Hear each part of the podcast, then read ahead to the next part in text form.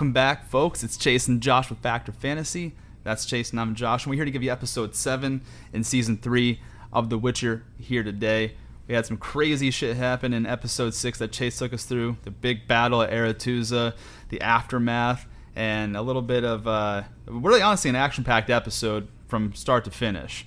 This episode, a little bit different, and we're going to get into that a little bit. I'll be the one taking us through here in episode 7. Before I do, I'm going to turn the floor over to Chase to say a few words. Yeah, man, only two episodes left. Uh, let's get it going. Malice in the Chalice, I'll let you take us away. Lots to talk about after you take us through this recap here. Cheers, brother. Cheers, buddy. Yeah, no, you are correct. There is a lot here. I mean, it's funny, right? Because there's a lot, but not a whole lot that happens in this episode. So, without further ado, I'm just going to guide us through this quick little recap and we're going to dive into the rest of the good stuff that we got for you here today. So, episode 7 opens up with Ciri falling through a rip in the sky.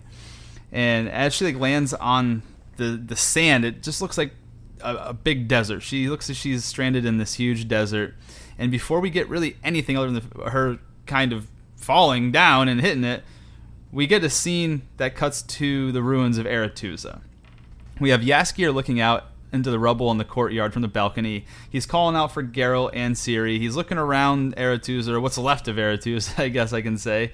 And as he's looking for them, he bumps into his old pal Radovid. It was completely on accident. He already said his goodbyes to Radovid. They, it was not on good terms. Jaskier was pissed at him when he had a right to be because Radovid was using him to get the Ciri. It was a whole thing, and you know, uh, Jaskier doesn't take too kindly to betrayal. So in any event, Radovid tells Jaskier that Dijkstra and Philippa weren't the only ones scheming at Thanedd, and that they suspect Vilgefortz conspired with Nilfgaard and Emhyr var Emreis and ended up taking the continent by surprise. And in Radovid's own words, he says, The second war has begun. Pretty powerful stuff.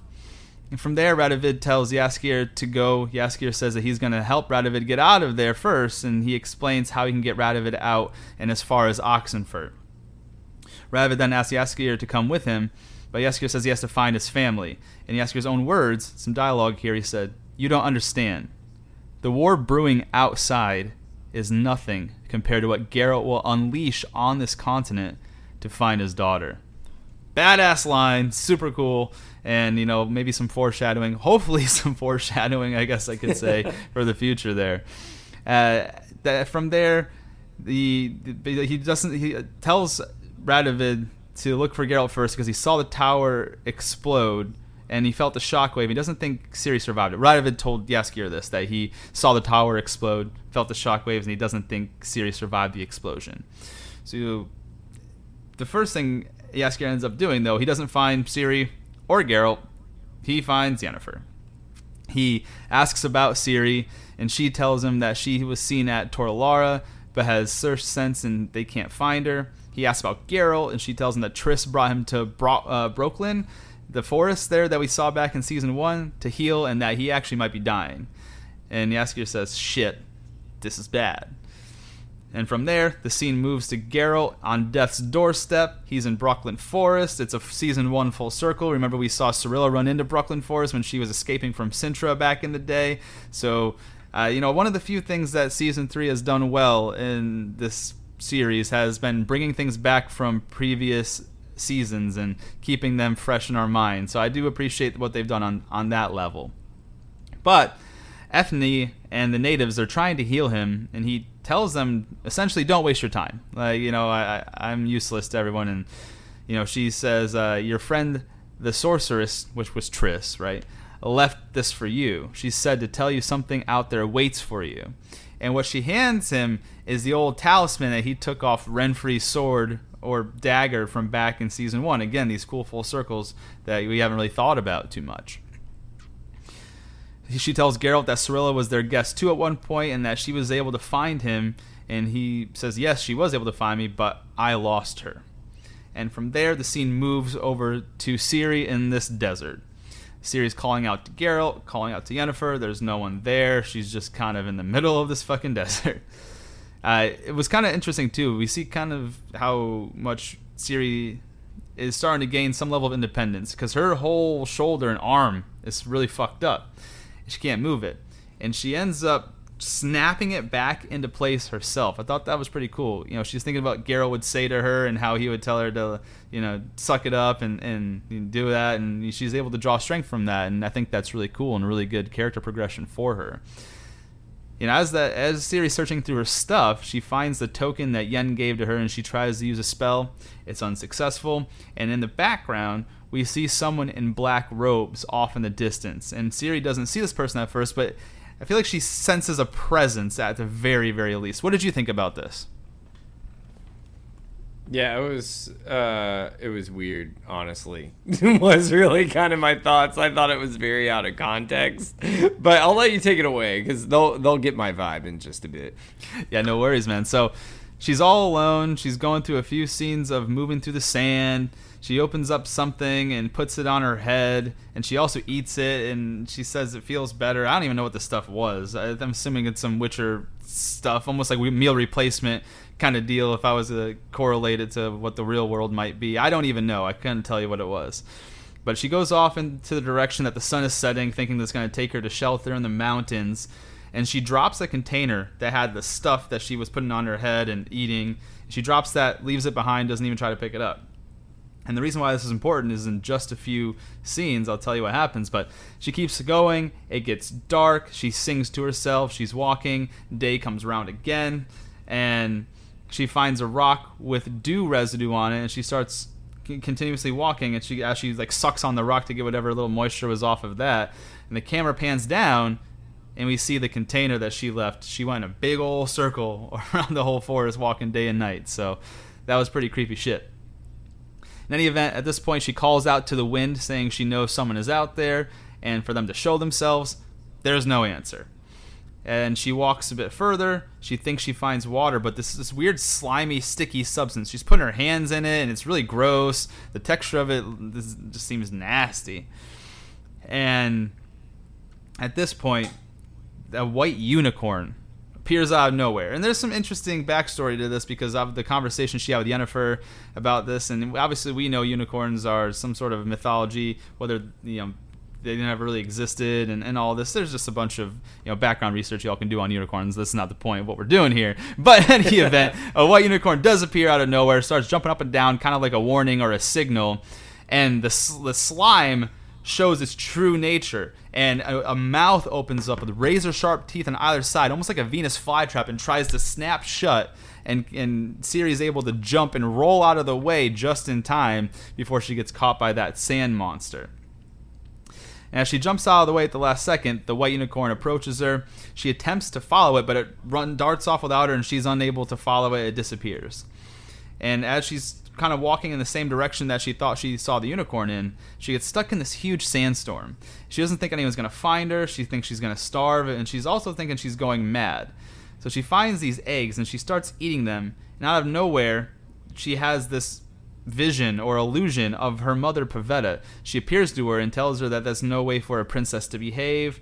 Pavetta tells her that she w- or Ciri tells Pavetta that she wishes she was there and they should have had more time together. Pavetta starts getting nasty to her, but again, it's all in her head. Her mind's being mean to her and playing on her biggest insecurities. And, and that's going to play into a big aspect of what happens here later on when, you know, maybe she's not crazy and thinking someone's around in the sand area, right? So she ends up finding a lizard. She grabs it by its tail and bashes it against the rocks, and she eats it raw. It's very animalistic, kind of gross, man. What do you think about that scene? Yeah, you know what it kind of reminded me of was remember I think it was like episode four where she found that like wyvern and you thought like it was kind of gonna be friends with her or something and she just fucking killed it. She's a savage, man. She's kind of like Geralt in a way.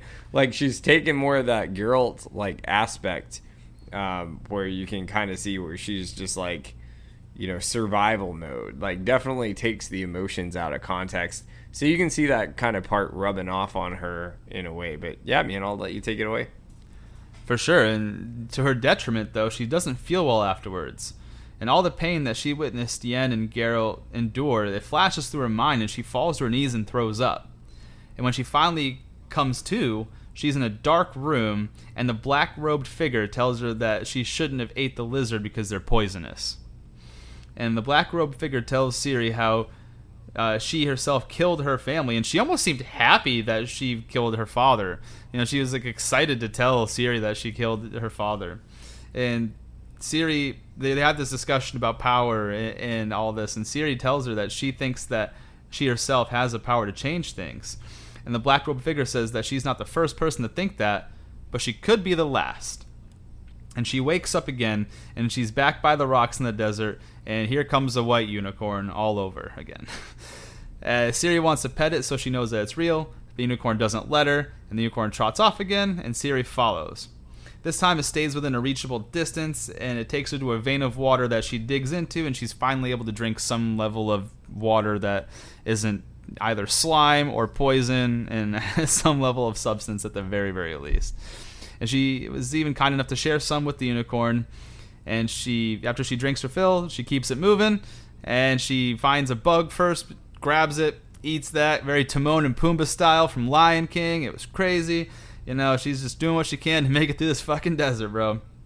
And uh, she's talking to the unicorn, and she tells the unicorn that it would have liked Roach, which is Geralt's horse, and uh, interesting, and you know, from last season, the, the, horse died after one of its battles, but like the horse is back now. I don't know, dude. Very fucking weird. We can talk about. Yeah, Jason, let me get your thoughts on can that. Can I say that too? Because I thought I was just like missing shit. Like I was like I thought he was dead, but I was like, maybe she's talking about like another horse that they named Roach. But I'm so glad you caught that because I just didn't even bring it up because I was like, maybe I clearly missed something she said here.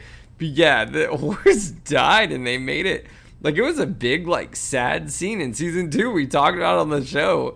But yeah, you're like, yeah, you remind me of my dead horse. Like, who the fuck says that? It wasn't even her horse. It was Geralt's yeah, horse. She told the unicorn that the unicorn would have liked Roach. Like, I, I, just don't understand where I thought, yeah, you said Roach is dead, and maybe she's talking about it in the terms of uh, that Roach is gone, but if they had the chance to meet, but it just didn't make sense in the context that it was it was said in. So either way, it's either poor writing or a plot hole in either event. But either way, yeah, Thank dude. God like, you caught that because I thought I was losing my mind. I was like, obviously, I'm not understanding something, but okay, we're on the same page. Okay, back to you, brother. For sure, and to your point too, maybe they just got another horse and named it Roach all over again, and we missed that or something. I don't know, but it was really weird, and so I'm, I'm glad that you also had an issue with it. But in any event, they continue moving on, and the day turns to night. Her and the unicorn sleep next to each other, and when the day hits, they start moving again. Ciri walks up on another rock cropping and sees human bones and a skull. And this time, another illusion appears to her, but instead of Pavetta, it's her grandmother Calanthe, who was really big in the first part of season one of The Witcher. She was the leader of Cintra. She's they they was like the whole queen of it, and Cintra fell at her under her rule. Like they got taken over by Nilfgaard. So, any event, Calanthe appears to her, and Ciri tells her to go away because she knows it's just an illusion. And Cirilla talks to the Calanthe illusion, and she says, "You want me to die?" And the Calanthe illusion responds back to her, "I want you to wake the fuck up." And the illusion again is feeding on her insecurities to the point where she, Ciri tries to throw a punch at the Calanthe illusion and ends up punching the rocks and breaking her hand. And the day turns to night again, and the black robe figure comes back. And she says, Another tip don't punch rocks. and Ciri says back, The only conversations I've had are with my subconscious urging me to kill myself. And the black robe figure is like, Well, how do you know I'm not here to do the same? and you know, the still doesn't know. She said, "Well, maybe you are." So they just kind of have this feeling out process of conversation. And the Black Robe figure tells a story of how her father denied her her destiny, so she rallied the common folk and took it in an unforgettable way. And Ciri realizes that she's heard this story before, and again, another full season or full circle from season two, she realizes that she's speaking with Falka.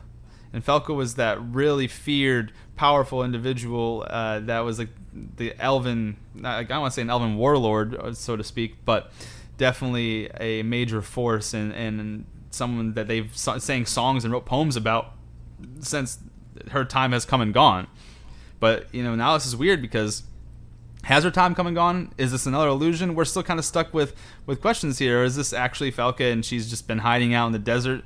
But if she's not in the desert, what the fuck is she doing out in the desert? I don't know, man. So there's some questions that we got here. And then to continue on from that, Ciri realizes uh, that in this, well, the story said about Falka that she was a demon, a cursed elven monster, and we learned that Falka actually just cut her ears into points and let her be what people accused her of being. She says she killed people who wanted to kill her or who wanted to use her, and she wanted the freedom to feel her rage, and she wanted to stop shaming herself for what she couldn't control. And she even tells Cirilla, Falka says, You want to change the system, Princess Cirilla? Burn it to the ground and after that she disappears and leaves Ciri alone again in the night. The sun comes up again, and Ciri almost doesn't wake up, but the white unicorn nudges her awake, and she says she's unsure of how long, much longer she can last. And she senses something's not quite right, and as they're walking, another monster just pops out out of nowhere. And these monsters coming from the clouds, dude. Like there's like, they, nothing was. I don't know. Some of the ways these monsters just appear is interesting, but anyways, the, there's this, I, I called it a, a, mix between a scorpion, a centipede, and a praying mantis. That's what I said it was. I don't know. It was a kind of a mixture of all three of those things. That kind of monster attacks them. The unicorn tries to ward it off, but gets injured. Ciri uses magic to push the monster off the unicorn, and then she rips apart the body armor from this monster and caves its head in with its own body plate, killing it. She she goes to tend to the wounded unicorn. She puts a salve on the wound, and she's able to get the unicorn up. And they keep moving, and they come to a spot to rest. But the unicorn, it's in bad shape. It can barely move. She opens up the the little bandage salve that she put on it, and she looks at the wound, and it's it's bad, bad. It's like a, a mortal wound. At this point, Falka reappears and taunts her, and Ciri tells her that she has nothing to draw from in terms of magic like to help heal this horse. And Falka reminds her that she herself, Cirilla, said that magic is everywhere. And she looks at the fire. And we know fire magic, big time forbidden with mages. We've seen a few people do it. Yennefer's done it. We've seen Stregobor do it recently at the Battle of Aretuza.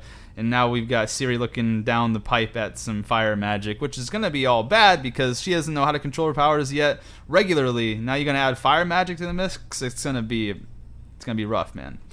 So Ciri tells her no because fire magic's forbidden and she's seen what it does to people. And Falka tells her that it's either she uses the fire magic to save the unicorn or the unicorn's gonna die. And she tells her to reach out and let the fire in. So Ciri puts her hand to the flame and she takes a palmful of fire and she brings it to the unicorn. And she puts it on the unicorn's wound and she heals it. But now the unicorn doesn't trust her. The unicorn like hops up and runs off because she let the fire magic enter and that's a forbidden thing. It's almost like a, a sacrilege against nature. So the horse is no longer her friend, I guess I could say, and it trots off. Now Falka tells her to let it go, along with all those who are afraid of who and what she is. And Ciri says that the fire feels easy and it feels good. And Falka tells her that it's not a curse, it's a gift. And Falka tells Ciri that she will change everything and then without even giving her an option to make her own choice, she pushes Ciri into the fire. And like the, the, the flames start surrounding Cirilla, they're coming up slowly. And Falka tells her that there will be a time of contempt and that finally she can take back what's hers. Falka tells Ciri that her enemies deserve to suffer and that she should make them suffer. And Falka just starts poisoning Ciri's thoughts about those who care about her. Tells her the ones that she loves are going to betray her and trick her, and she says that she's never going to. Ciri tells in response to Falka says she's never going to give them up, but Falka says they're going to only let her down.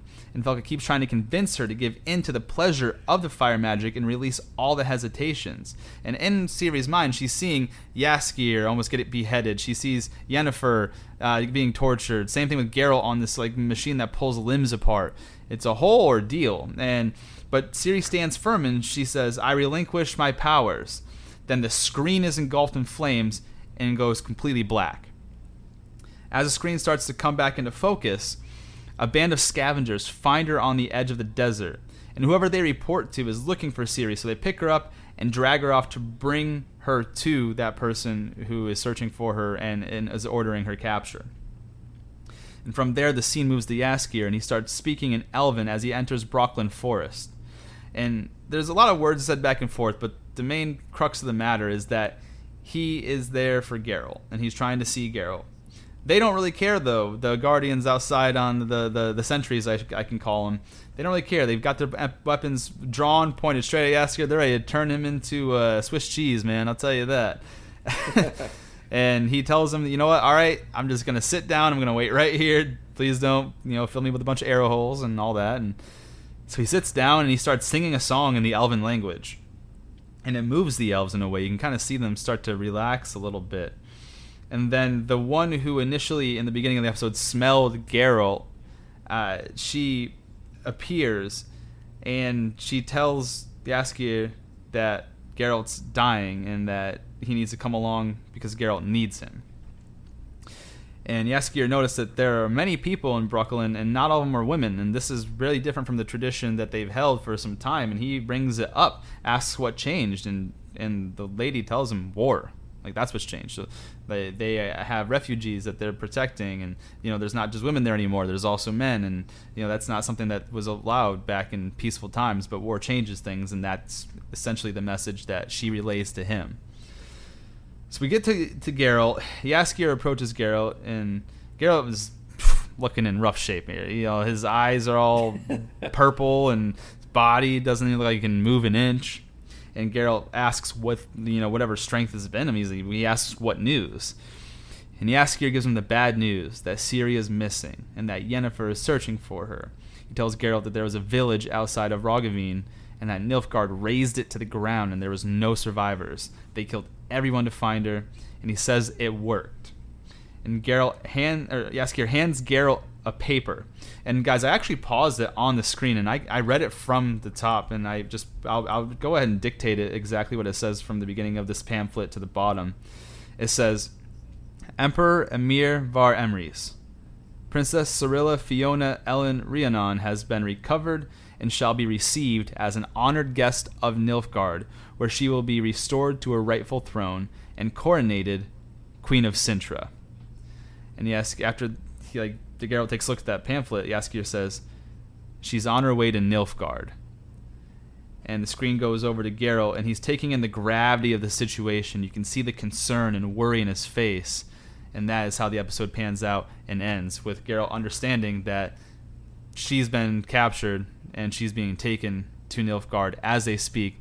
And it's almost like a hopeless feeling because he can't even move. He can do nothing about it while they're taking his surrogate daughter, you know, someone they consider as a daughter, off to the Emperor of Nilfgaard, and knows it's going to be a lot harder to save her, keep her safe, if she's captured and she makes it there to Nilfgaard. So we're going to see if that's actually the case next week. If you know anything, you know there could be some trickery involved, who's who, and, and all that. But in terms of where we leave off here in episode seven, that's how it closes out, man.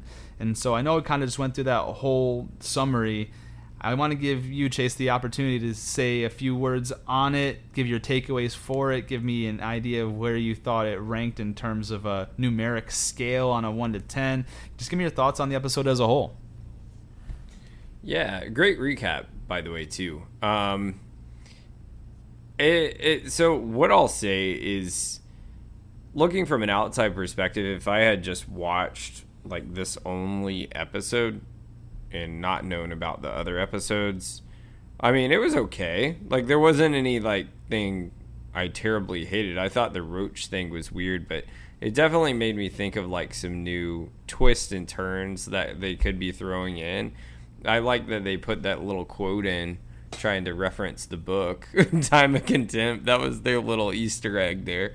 Um, but it definitely kind of makes you uh, kind of step back a bit for me and think, wow, okay, maybe they're trying to take Ciri on her own a little bit more.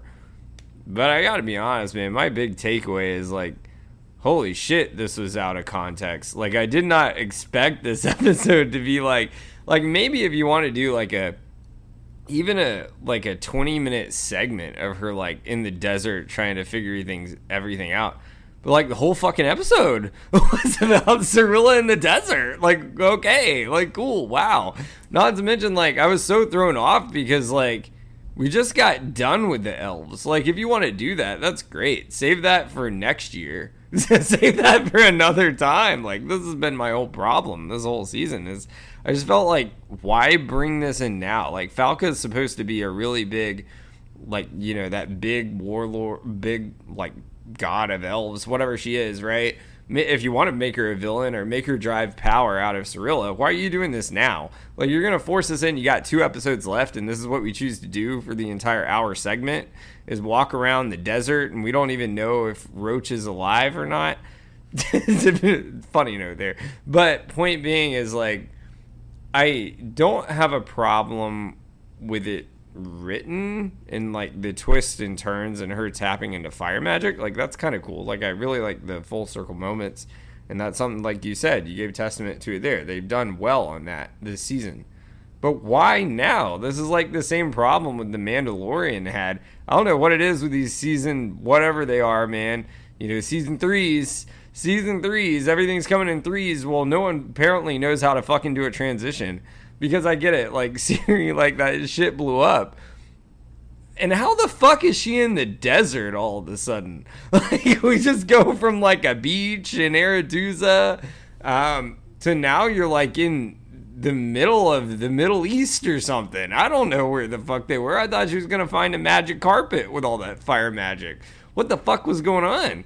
So overall rating for the episode, if I look back as a critic, and this is the only episode I've ever seen. I would grade it really well, but knowing that we've gone through the whole season and we're final, we're just deciding to put this in. I'm gonna give it a seven point five because like script writing was well, but I just don't know why we decided to do that. Like I don't know why we're introducing these different things they're really trying to push Cirilla here. And yeah, the monsters are always fucking sick. That monster is badass, but like that monster came out of fucking nowhere. Like the sand pulled it out of its ass. And she barely defeated with kind of Geralt's help the sea monster or whatever the fuck it was and now we're fucking dominating scorpions on our own in the middle of the desert that are like 10 times our size. I don't know, man, but I'm going to go with 7 5. I think that's fair. Uh, I can't rate it any higher because I just felt it was very weird to me. It was it threw me off a good bit. What do you think? What are your takeaways? Yeah, I thought it was strange in certain aspects. So I will say I don't mind them bringing Falka in at this point in time. Leave us on a cliffhanger for the big villain of the next season. That's fine with me. I didn't have a problem with that so much. Uh, what I did have a problem with is, is something that you alluded to is that we spent an, almost an entire hour just watching her in the desert go through day and night and nothing really changing. And as you're coming up on the end of a season that for future seasons you're losing your main character. Like essentially this is going to be a fully different series next season. So if the character who plays Geralt, Henry Cavill, is in fact not re-signing this contract, and we have brought in Liam Hemsworth, and he's just going to turn into Geralt, like you would assume we're going to focus a little bit more on the the last ride, or if, if that's a good way to say it, of, of Geralt, making sure we're he's the main focus because we can we've got all the time in the world to make Cyril the main focus if we're going to make this character change. So I just thought it was a big waste for the second to last episode in this season to follow Scylla through the desert of just going day to night. Some things are real that she sees, some things are not real that she sees. It just seemed like a very wasteful way to spend one of the last episodes with your main character who, who brought the role to life and who it was centered around in season one. Yes, we know going forward we're going to shift it into Cirilla, but I just thought we're we're really not capitalizing on the, the, the limited time we've got left with Henry Henry Cavill portraying Geralt. I thought that was a big mistake. Because in that whole the, like you said we had it was a 55 minute episode. Probably 45 minutes of the 55 were spent in the desert like we really couldn't do anything else during that time period like we get it the days turned to night it took her a long time and she almost didn't survive the desert there's just other ways that you could have showed that. And this is the thing that pisses me off. So you're gonna sit here and tell me you got you got to take a 45 minutes to get her to cross a desert, but like they can cross a continent in less than 20 minutes. Like, how are you gonna like? How does one take that long, and the other is just like, yeah, no, they're here already. Geralt's over in Redania, and all of a sudden he shows up in Aretuza in 10 seconds without a portal. You know, he's chasing off the Mor- Wraiths of Mörhogg. What the fuck were they doing in this season? They never came back up again. So, like, my point is, is like, I just felt, I just don't, there's no continuity, there's no consistency. Yeah, cool. You can show us how long it takes someone to get through a desert, but you're not going to show us how long it takes someone to, to travel the continent. They're just there automatically. I don't get it, man. That didn't make no sense to me at all. The other parts of it, I thought were pretty cool. Like I said, I think Falka being introduced now is fine. She can be introduced as something to think about for the coming seasons. But now I'm starting to think in my head, I'm like, dude, you know, and I think I guess I better throw this as a debate towards the end about Falka. But I don't know if this Falka was more of an illusion or maybe like I, I'll, I'll put up some potentials uh, later on, and there's some things obviously we can't talk about too much today because we still have an episode to go next week to finish this season three out for The Witcher. But it's just um, I'm not really sure what we're doing if we're, we're introducing villains all along the line here. We had, like I said, the Wraiths of Mörhogg make an appearance and they never show up again, and Falka comes in here. So are we going to pay attention to one? Are we going to pay attention to the other? Are they both going to collide and make different? There's just I don't know. There's no continuity. There's no consistency. You gave it a seven five. I don't hate that score. I will say just because of the lack of consistency, I almost thought the episode was boring in some parts. There was a cool aspect of her drawing fire magic, and we've got to consider that going forward of what that's going to entail. But then that draws a question too, because I remember specifically, I even wrote it down. Her exact quotes were, "I relinquish my powers." What does that mean? You relinquish yourself into the fire, or you're done with magic? Period. Because like I don't know, did you like I, did, the fire went away and burst up my screen at that point, and that's all I saw. That's how the episode ended. So when you say you relinquish your powers, what the fuck does that mean? You like are are succumbing to fire, or you're pushing the fire away?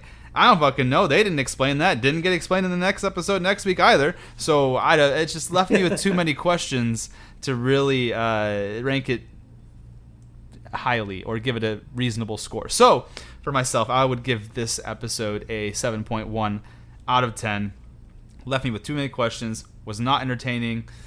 Got to watch sand fly across the screen for 45 minutes. She ate a lizard. Cool, man. I don't know, dude. Like it just it just wasn't my cup of tea. Honestly, you know, and and not to foreshadow too much, but in two weeks, Chase and I are going to do uh, an end of series episode that we normally do for our big arcs, and you know, if we're gonna talk about episodes, I'll tell you what, this one ain't gonna be in the top. I'll say that. It just there's too much strange stuff going on. Not enough of uh, nothing really attention grabbing. The only thing that we really got, Cyril tapped into fire magic. Falka made an appearance, but we don't know if Falka actually made an appearance, if she's an illusion, and it was just Cyril's way of surviving the desert. We don't have we have no clue. And you know, part of that's cool. It'd be cool if you left us on a cliffhanger in certain ways. But I just I I didn't feel like I didn't I'm, I'm not sitting here on the edge of my seat like wanting more. Like, oh yeah, I got to figure out what this fire shit is. We got to figure out, you know, is Falka coming back? You know, is she gonna join Cirilla? Like, I don't care. Like, it's not. You just threw her in out of the clear blue sky. We haven't heard her name mentioned since season two, but like, you're gonna pull it from the side like where is this coming from you know like i would have rather Voleth come back you know but i just i thought this was kind of strange man so and maybe you know there's some new there's some you know think like dots we can connect on that. I don't know, but long story short, I there was things I liked about the episode, but for the most part, it was forgettable for me. You know, there's there was a few things that stuck out that I will remember going forward of this one, but for the most part of this episode, it was largely forgettable. Doesn't really, uh, I don't know, for where season three looked like it was going. It took its own little turn yeah, she landed in the desert because of the rip in the sky from Tor Lara and she blew up and you know apparently she's fine you know and i'm not to say anything about the appearance of somebody else later on yet. But you know she you know her arm was dislocated and she fell through a tear in the sky into this desert out of nowhere you know and it just conveniently happened to be that the desert was still located on the continent and not somewhere else in space and time. I don't know dude. It there was just like i said no continuity no cohesion not my favorite. So again, last last thing I'll say on it in terms of my takeaways, seven point one out of ten. Is there anything you wanted to mention off of, of my takeaways before we jump into debates? Yeah, I just have some like thoughts I want to bounce off of you. Like this episode, it felt like to me like this episode would be good if it was like an episode two or three of like a random season when you have those filler episodes that are trying to build up in a plot. That's what this felt like. And one, why the fuck are you trying to just I, I guess like you said, I can get on board with you with Falka being introduced, but like why the fuck can't you pick a direction is what I want to know. It's like this whole fucking season we can't pick a direction. I brought this up before and it got so fucking repetitive. We were like, God, we got to stop talking about this. Like, you keep bringing up Wraiths and Morog. Well, yeah, like you said, why the fuck didn't they just bring up Voleth Meir? like, it's like it's almost like they're trying to make writing references to previous seasons and bring them full circle at the worst time possible. Like, it, it's it, it this and uh, what I want your take on is what's funny is Jay and Ellie for our audience here you know, we hang out all the time. We're best friends, and he picked me up earlier this week, and we were just chit chatting, shooting the shit, right? And I was like, bro, did you check out that Witcher episode? What the fuck happened? Like, we started off with bangers, and like, but it just wasn't what I was expecting. Maybe I went in with wrong expectations, but how do you go from like an episode that like even though it had its plot problems, in my opinion, but I'm talking like full force last week. Everything comes full circle, and it's just an outright damn banger slugfest. Two were walking around in the desert for an hour, and we have two episodes left. What's funny is we always talk about this in seasons, especially with other franchises. Usually, the episode before the last episode of the season is the one that it's like a fucking banger, right? And we're walking around in the desert. What's your thoughts on that? I, I, I can't put it much better than you did there. You know, the one thing I will disagree with you on is that one of the first things you said, you said this is like one of those filler episodes that you would use on in the early season to build a plot. I'm okay with where they put this in terms of the season wise, but I agree in terms of this could have been episode four. You know what I mean? This didn't have to be the second to last episode when your main character star of the show is leaving. You know, I didn't need to see this yeah. in the second to last episode of the season. It, it, there's just a lot that's going on that that you mentioned too. That the lack of direction super important to notate there. Like, I they're just it, I think they were you know, I can't even speak to what I think they were doing because I truly don't know what the hell they were doing. like, to, to, be honest, I, am thinking to myself, like, well, maybe they're just trying to throw some stuff and, and see what the audience reacts to.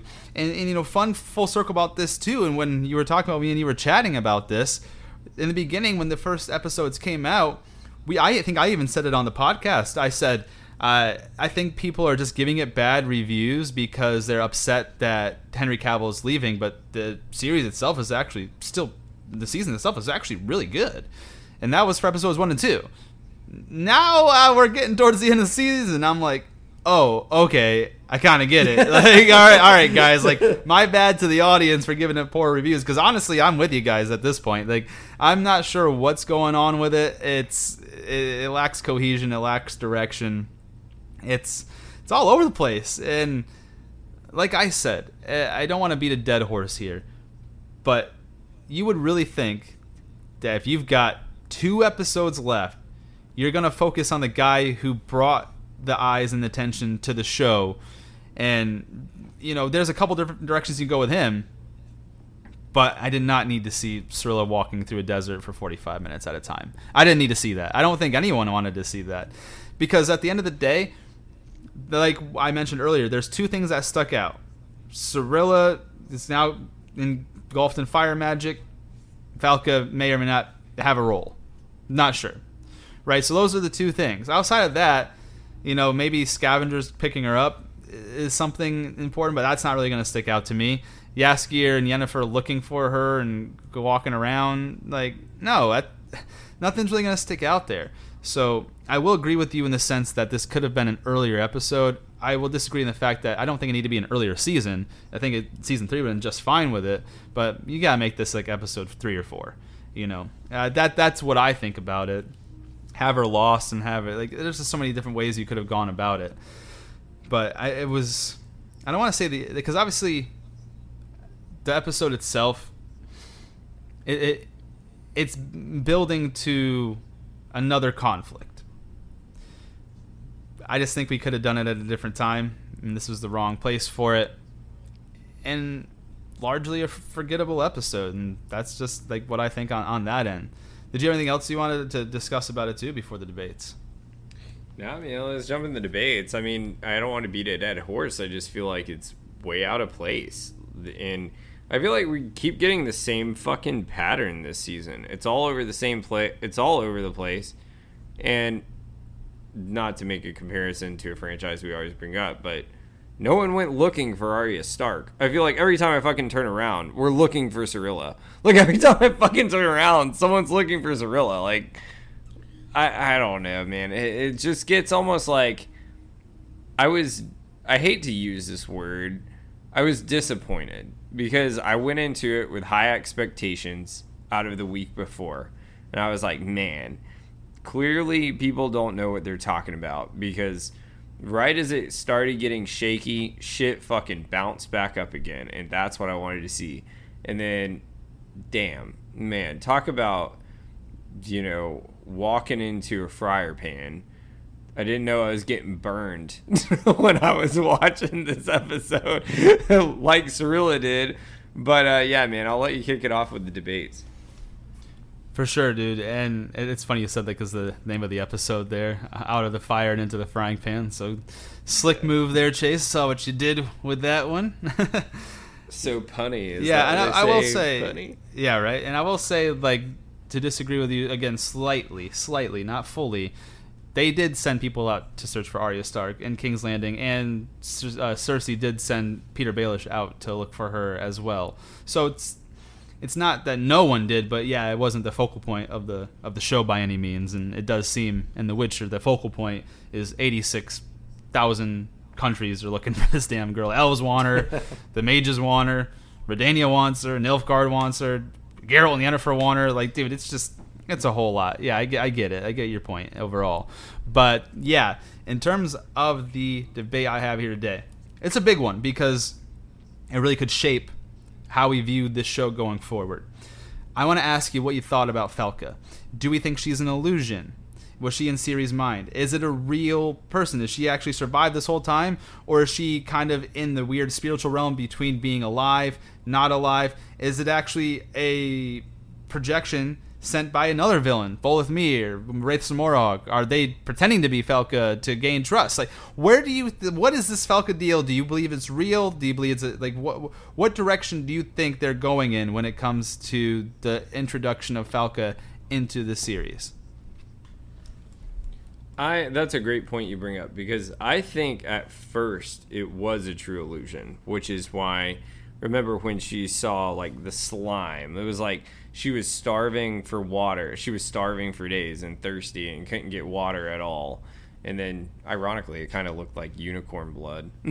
but yeah, it like wouldn't let her like drink it, right? Um, so I was thinking it was an illusion at first. I think it's interesting with the fire magic as well because where she said she relinquished it, I'm almost wondering if she's actually out of magic at this point, and we're about to have another Yennefer, like full circle moment from like season two. That's kind of where I'm thinking it's going, but it's going to take more of the Elven side of things, since you know, ironically, Yen's Elven too. But I think, I personally think it was Falka using an illusion, but I think it was actually Falka there and I think it's kind of taking the exact same approach of Voleth Meir, and I think I've I've been wrong multiple times on this show because, frankly, being honest, I don't know what the fucking their direction is at all. My personal thoughts would be based on watching this episode that their direction is that next season they're to start focusing on Cirilla and her journeys. And she's to have this inner conflict with things going on with Falka, kind of like how Yennefer did, and how she kind of has like a loss of magic, but starts debating. You know, it's interesting, like hard magic systems versus soft magic systems. Like, you know, in other franchises, sometimes there's not really as many rules with magic. Whereas, like now, there's really a lot of rules in this Witcher um, franchise. So I think then she's going to start kind of debating um, what you know what she can do and what she can do, almost like the Anakin Skywalker kind of thing. Like, what side does she fall on here, and whether she falls kind of what she determines is good, and kind of that inner conflict with herself. So I think that's where it's going to go. But to answer your question directly, I think it was Falka, but I think it was Falka also using an illusion, just like we've seen Voleth Meir use with Yennefer in season two. What's your thoughts?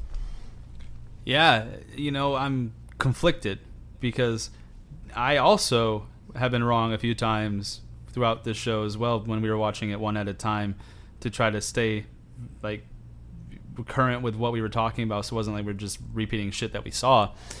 The problem is is that because we've got no clue where, where they're headed with it in the direction so wild that you know i remember one thing i mentioned that was completely wrong is i thought maybe Tairn ended up being the bad villain overall and that just didn't happen it you know, kind of happened the way that it showed out there. But I will say for next week, I was right about something. I was right about some very big part, and I, I did not see that before. That was completely just me predicting on that one.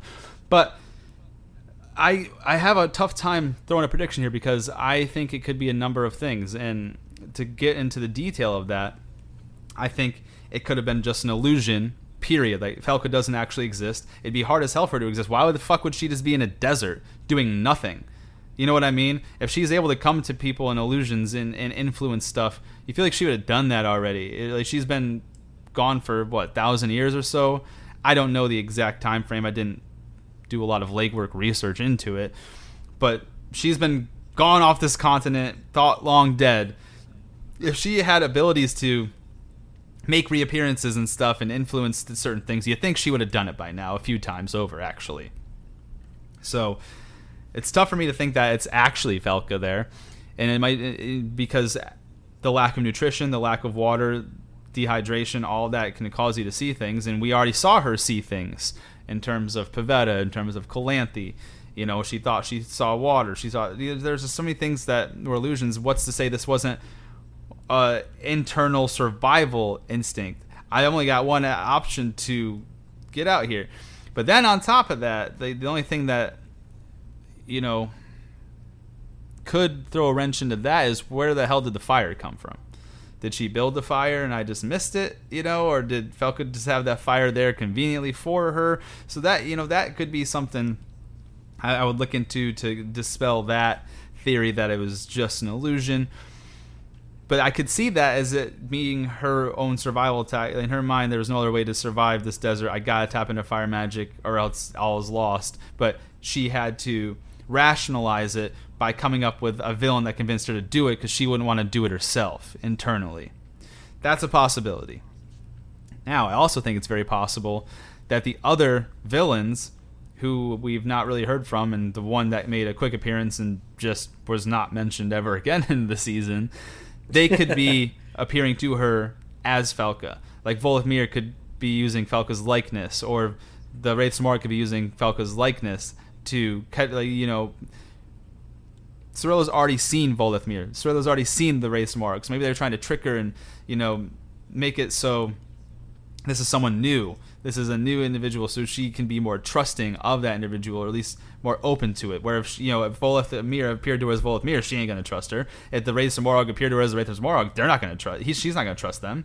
So it's very possible they could be taking on a likeness and and tricking her because she was alone and played on her insecurities and played on the on her survival. That could be an option. And then there's the other option too that that truly was Falka and Falka does go in and out and that she has some level of an embodiment. But again, if that's the case, where the fuck has she been and why has she not done a single thing for thousands of years? And then we come to the other potential you know, solution, or I guess I, I can say what would make the rationality of Falka's ex- appearance in this is that she is in between the spiritual and physical realm. And the only reason Cirilla was able to see her is because Cirilla was essentially on death's doorstep herself. And because she was about, you know, to kick it into the spiritual realm herself, she was able to see Falka. And we've seen some similar things like that. So that wouldn't surprise me if she's not really there, but she's kind of there and, and behind the veil, so to speak. You know what I mean? Like behind the spiritual veil. So those are four really valid options and things that could be the direction this is headed with, with Falka being introduced here. So to answer my own question, I, I don't I don't really know. I, I I would like to think that it was truly Falka, and that would because that would add some more interest to what's going on. But also at the same point, does it really? Because now we just got another villain added to where we haven't had any resolution with the other two villains. Voleth Meir survived uh, Kaer Morhen.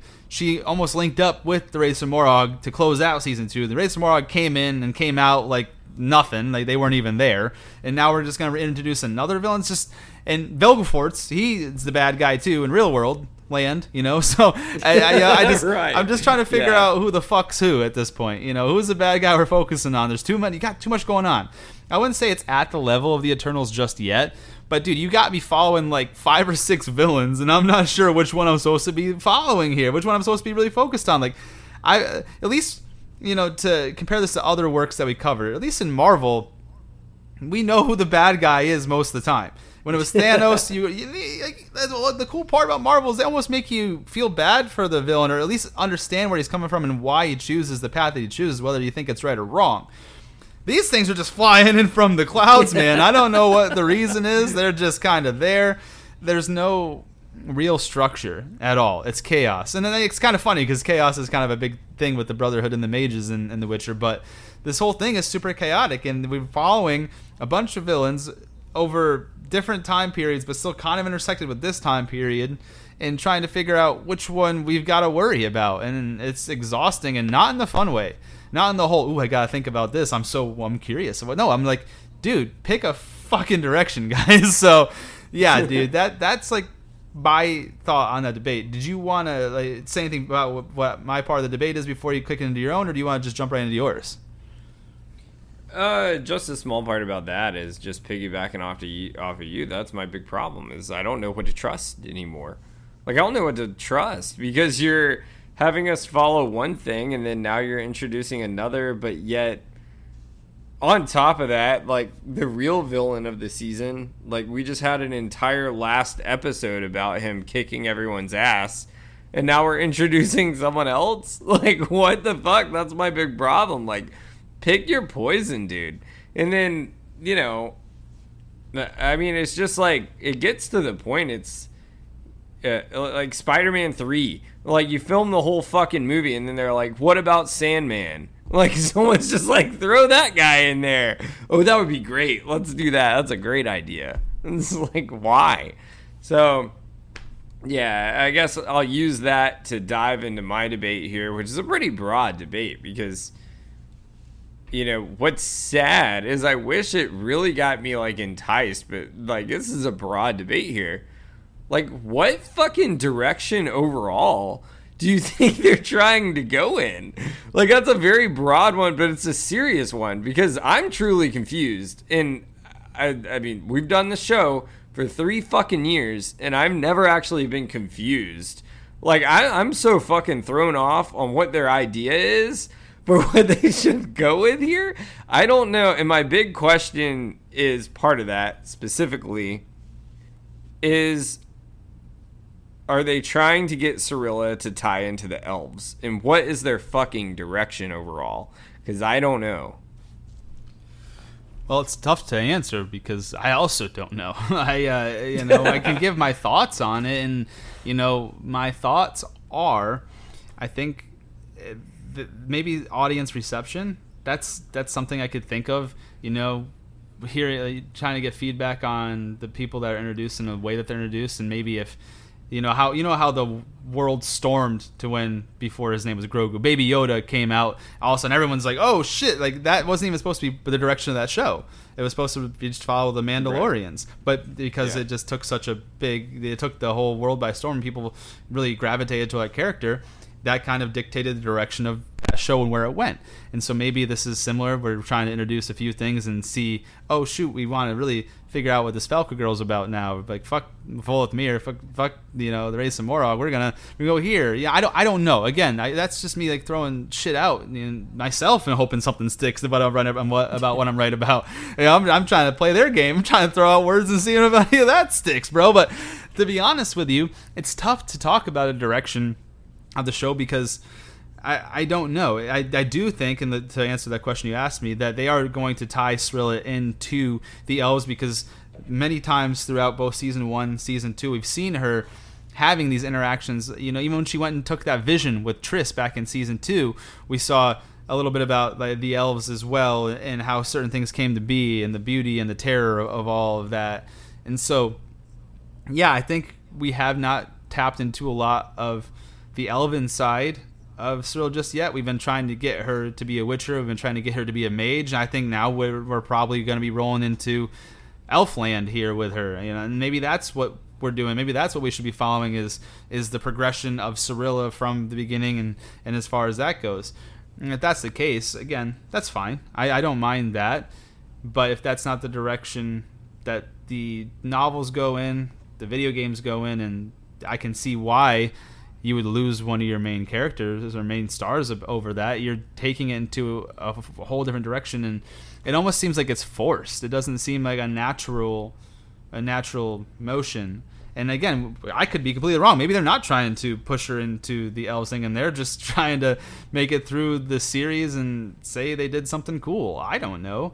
I would assume they've got an idea of where they uh, are. They're people and they've had jobs before. I'm sure they've written other shows and other pieces of work. So that, you know, it's not. I don't think that they'd be incompetent and and not have a reason for what they're doing. I just don't think that their reason is going to resonate with the audience. And I don't think it's going to be received well. And realistically, I I'm kind of worried about the show as a whole if it's going to continue or not. You know, and you know that's something maybe we can talk more about next week. But at the end of the day yeah, I, I, I guess we can assume, or I, I'll make the assumption for myself that we're probably going to see Cirilla.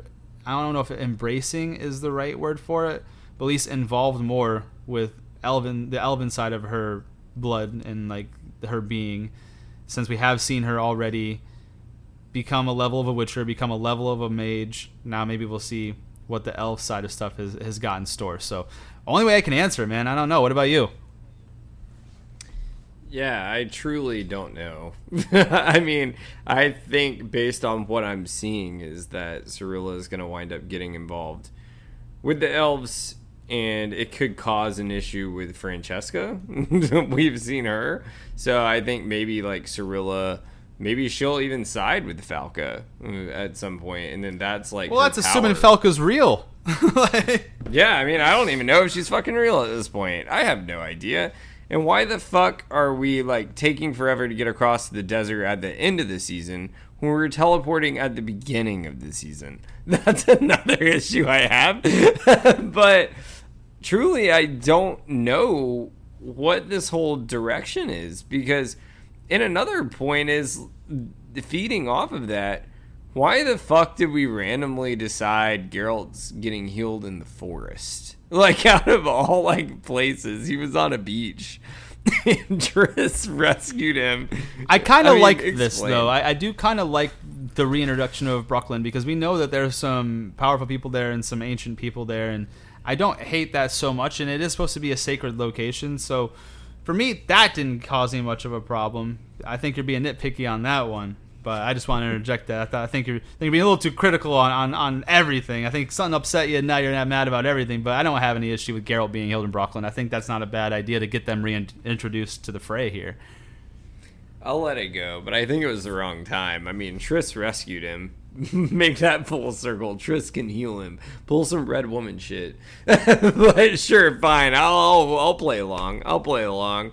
But yeah, I, I truly don't know what this direction is. I guess I'm assuming the next big bad of the next season, which I don't want to give anything away for next week, but I'm assuming, assuming he's still alive, is the person we were talking about last week, and it's gonna involve like Falka now playing a role where she was like kind of the race. Of, she's gonna be the race of Mörhogg next season. Like we're gonna see like one scene of her, and she's gonna disappear. And we're gonna be like, where'd she go?